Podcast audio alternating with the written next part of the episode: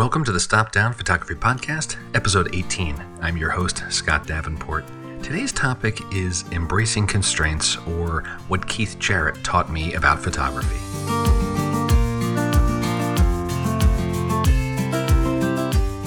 Hi, everyone. Welcome back. Thanks for spending a few minutes of your day with me today.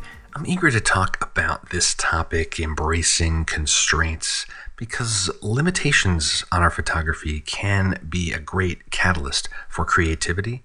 If you like today's podcast, please tell a friend, and if you can rate and review on Apple Podcasts, that would really help out the show. I've been thinking about this topic of constraints for a while. It stems from my impulse, at least earlier on, when going on a photo trip to bring all of my gear so I wouldn't miss the shot. I'd be prepared for anything and how that became kind of stressful. When I sat down to write the show notes for the episode, I struggled with the title somewhat. Is it about limitations? Is it about constraints? Is this about overpacking? Uh, the paradox of choice? Well, I, I settled on embracing constraints, as you know, but then Keith Jarrett shows up in the title. And let me explain the Keith Jarrett tie in, and I promise this does connect back with photography. I've been reading a book by Tim Harford called Messy The Power of Disorder to Transform Our Lives. I'll put a link in the show notes if you're interested in the book. It's an enjoyable read. I haven't yet finished it, but it's already been thought provoking.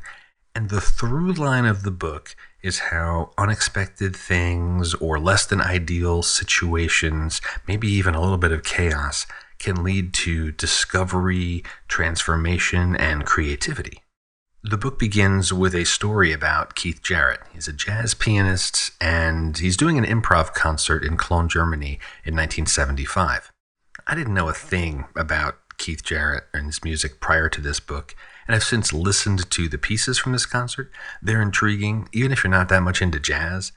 But anyway, this uh, this concert in 1975. Maybe you've heard this story, maybe not. I'll put a link in the show notes to a little bit of a longer version of the tale.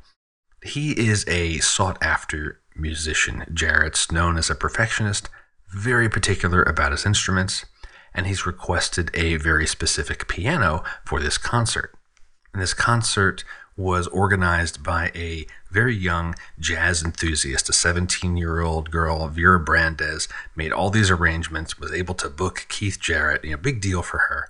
He arrives in Cologne after days of travel through Europe. He's sleep deprived, he's got back pain to boot. It's a few hours before the concert he goes to meet the piano. And it's not the piano he asked for. He's not happy. It's a smaller piano. It won't have the resonance to fill the concert hall. It's sorely out of tune. Bass tones are hollow. The upper keys are tinny. The sustain pedals don't work.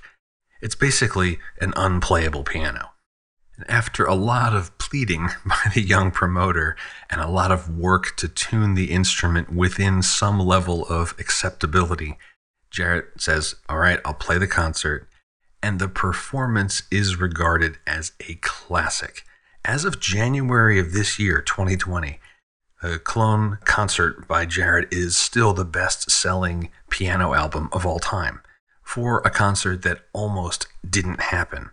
And what I find interesting about this is how the constraints of the piano changed Jarrett's playing style.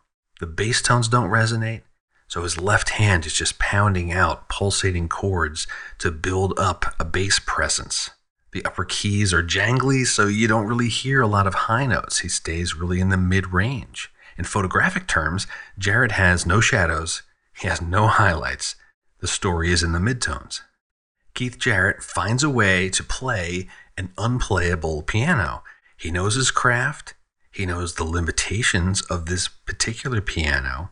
The constraints of the instrument forced him to change his approach, and this masterpiece emerges.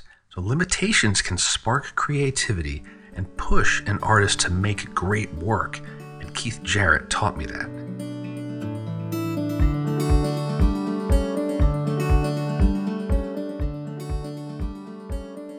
When I think about constraints in photographic terms, I realize they're everywhere. They're just everywhere. Uh, let's start with location. There's a few ways we can think about limitations with location. There's geographical, of course.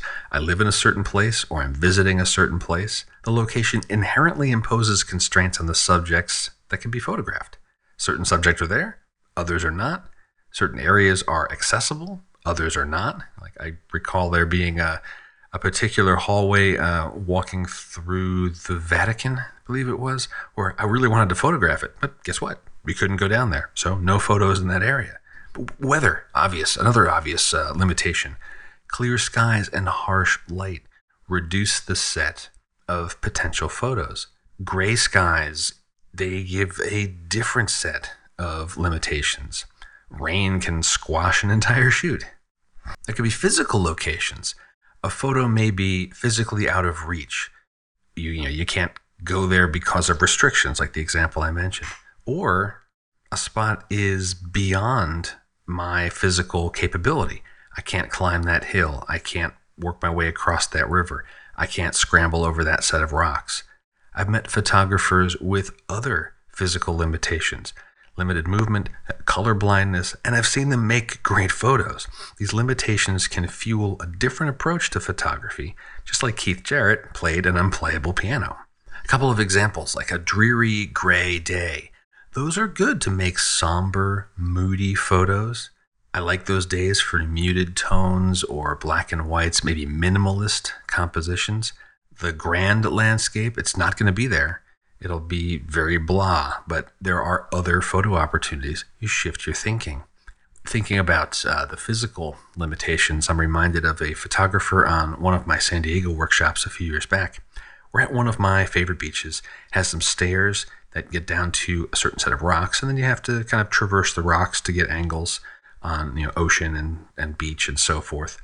And this photographer was not comfortable with some of the climbing, offered some other possibilities, talked about the surrounding area. And when we reviewed the photos, he had great shots. Surfers coming and going. The wildflowers were out at this time of year, so he's got photos of the blooms covering the hillside that lead down to those stairs, those rocks, that sand, all those things I mentioned. It completely changed the way I look at that particular beach. It opened my eyes to new possibilities. Gear is another constraint.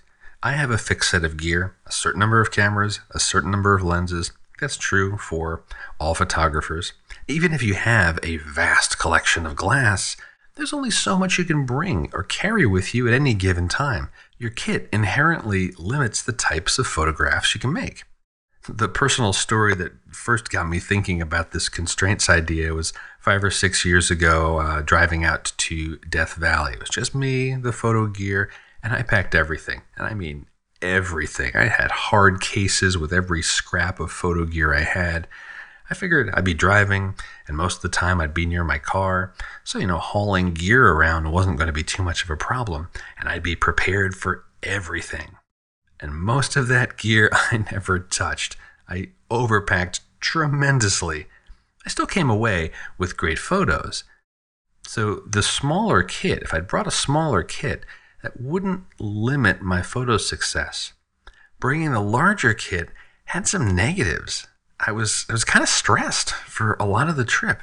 I'd brought all this gear. I wasn't using it. Should I be switching lenses? Was I missing the shot?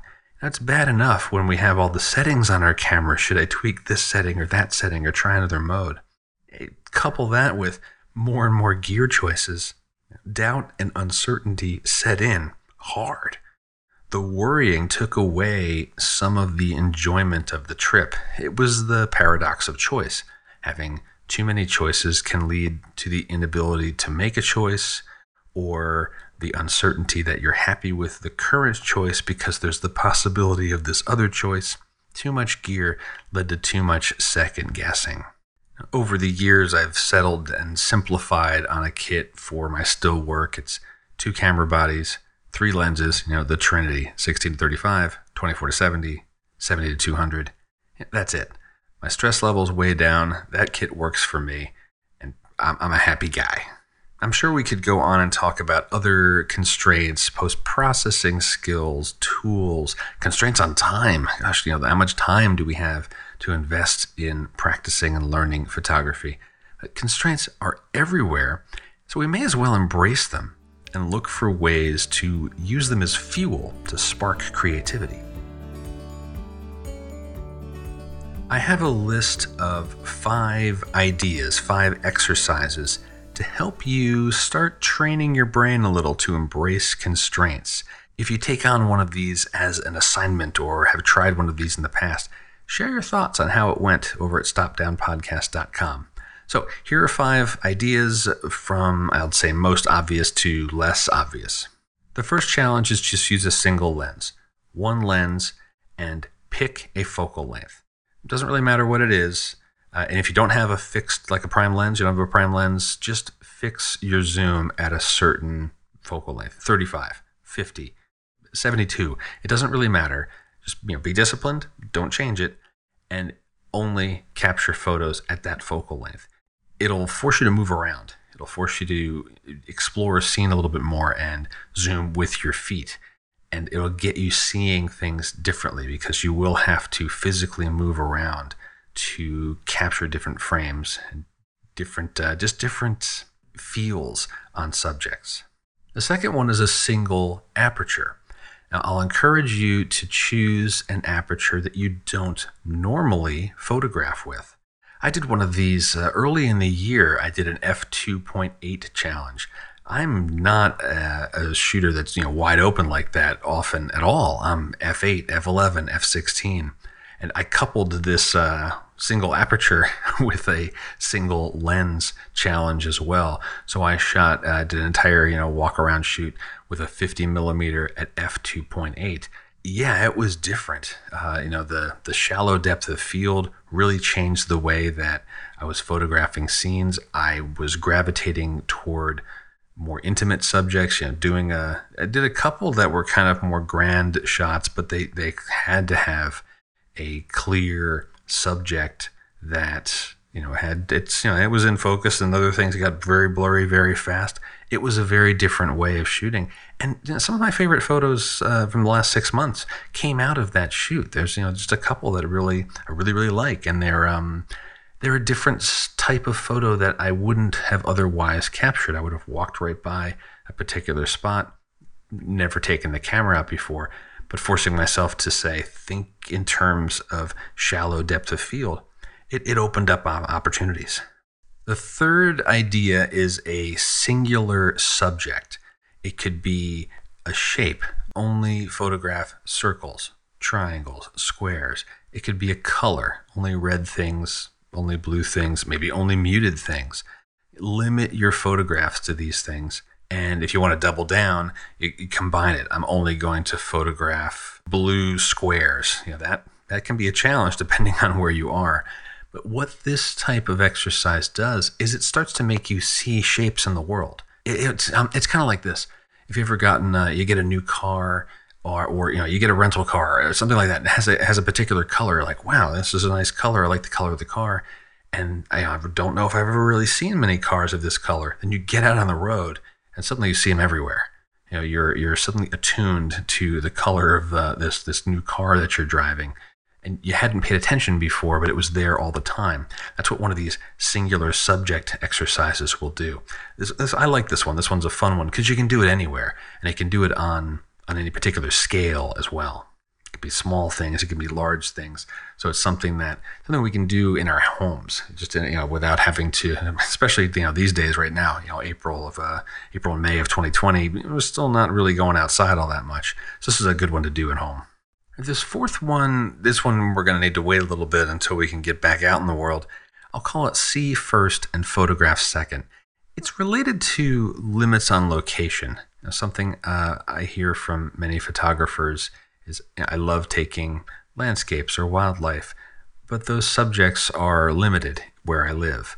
Uh, or I live in a place and there are, you know, some, some good landscape areas and I've been to all of them many, many times. I've photographed them all. Uh, I'm, I'm just I'm running out of subjects. The location is is a limitation for me. I actually suffer from that too. I mean, it's uh, as wonderful as the, the the beaches of San Diego are. I mean, at this point, I almost know, you know most of the rocks by name. I see photographs from other photographers. I know exactly where it was.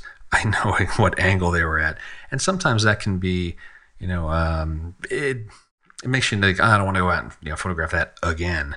So uh, what I'll do is go to local shops. I'll go to the local coffee shops, uh, hotels, uh, you know, the lobbies, and they often have photos of the local area. And I'll look at them and can I make a different photo of that? Can I make a better photo than that? It maybe uh, occasionally I find a spot that I think, ooh, I've never photographed this place in that particular way. I want to get out there and do it. And then you put your you know ideas into action. You know, you envision something, go do it, go get out there and, and make it happen. Uh, another angle on seeing things first and then photographing second is, is try this out. You're going out for a photo shoot, you go to this location, walk the location first. And I mean, no camera. Camera stays, if you're disciplined enough, stays in the bag, never comes out. If you don't trust yourself, you know, leave it hidden in your car or something like that. Walk the entire area that you're going to shoot. Let's say it's a let's say it's a, a, a hike, and uh, we'll make it we'll make it convenient where it's a loop hike. You can like do a loop. It's like a 15 minute walk. You go walk that entire loop. Once you've done that, or I should say during that, listen to that inner voice, that one that as you see something goes, "Ooh, there's a photo here," and make notes of that. Then get your camera and go walk the same path again. You may have different reactions. You may have you know act on those mental notes but the point is the first walk made you see things and you weren't immediately in capture mode. You kind of you know relaxed a little bit and were just open to what the scene was going to or is going to provide you. That you know it, it loosens the constraints of the location in the sense that you may see more and this can be you know connected with any of the other things we've talked about so far. Do that with just a single lens or only photographing you know squares or things that are naturally framed. You know you can mix and match and combine these ones. And the fifth and final one is a fixed position shoot. Stand in one place. Now you're able to turn and pivot so you can you know rotate 360 but you cannot take a step forward or backward. Stand in one place and make 10 unique photos from that spot like I said, you can turn around, you can look up, you can look down, you can zoom if you want to, but you can't step forward, you can't step backward. Make 10 photos. You've got that 10? Now make 10 more. See what you come up with. And it becomes, uh, when I first time I did this, I got to about 12 and I really started to struggle. Uh, but I did, I did go through it. And it is interesting how you will start to see photo opportunities even if you never change your position. I think you'll find that experience uh, paradoxical, and you're boxing yourself in can actually stretch your creative boundaries. One final thought about constraints is like all things in photography, practicing, practicing, practicing, knowing our craft is going to make it more seamless when you are faced with a set of constraints. I'll connect this back with Keith Jarrett. He was able to make a musical masterpiece with a severely limited piano. Why? Because he had mastered the fundamentals. He knows music. We need to know photography. We need to know our tools. So when the time comes and we're faced with limitations, we're ready and we can adapt our approach and make some great photos. Big thank you to the supporters on Patreon. These are the folks that have said, Yes, I want this podcast to continue. And it's your support that makes it possible for this podcast to exist. If you're interested in learning more about the Patreon community, check the show notes, and there's a support the show button on all pages of stopdownpodcast.com where you can learn more. And that brings this week's episode to an end. I hope you enjoyed it. Again, if you did, please tell a friend. If you can rate and review on Apple Podcasts, that really helps out the show. And until next time, my name is Scott Davenport. Have fun.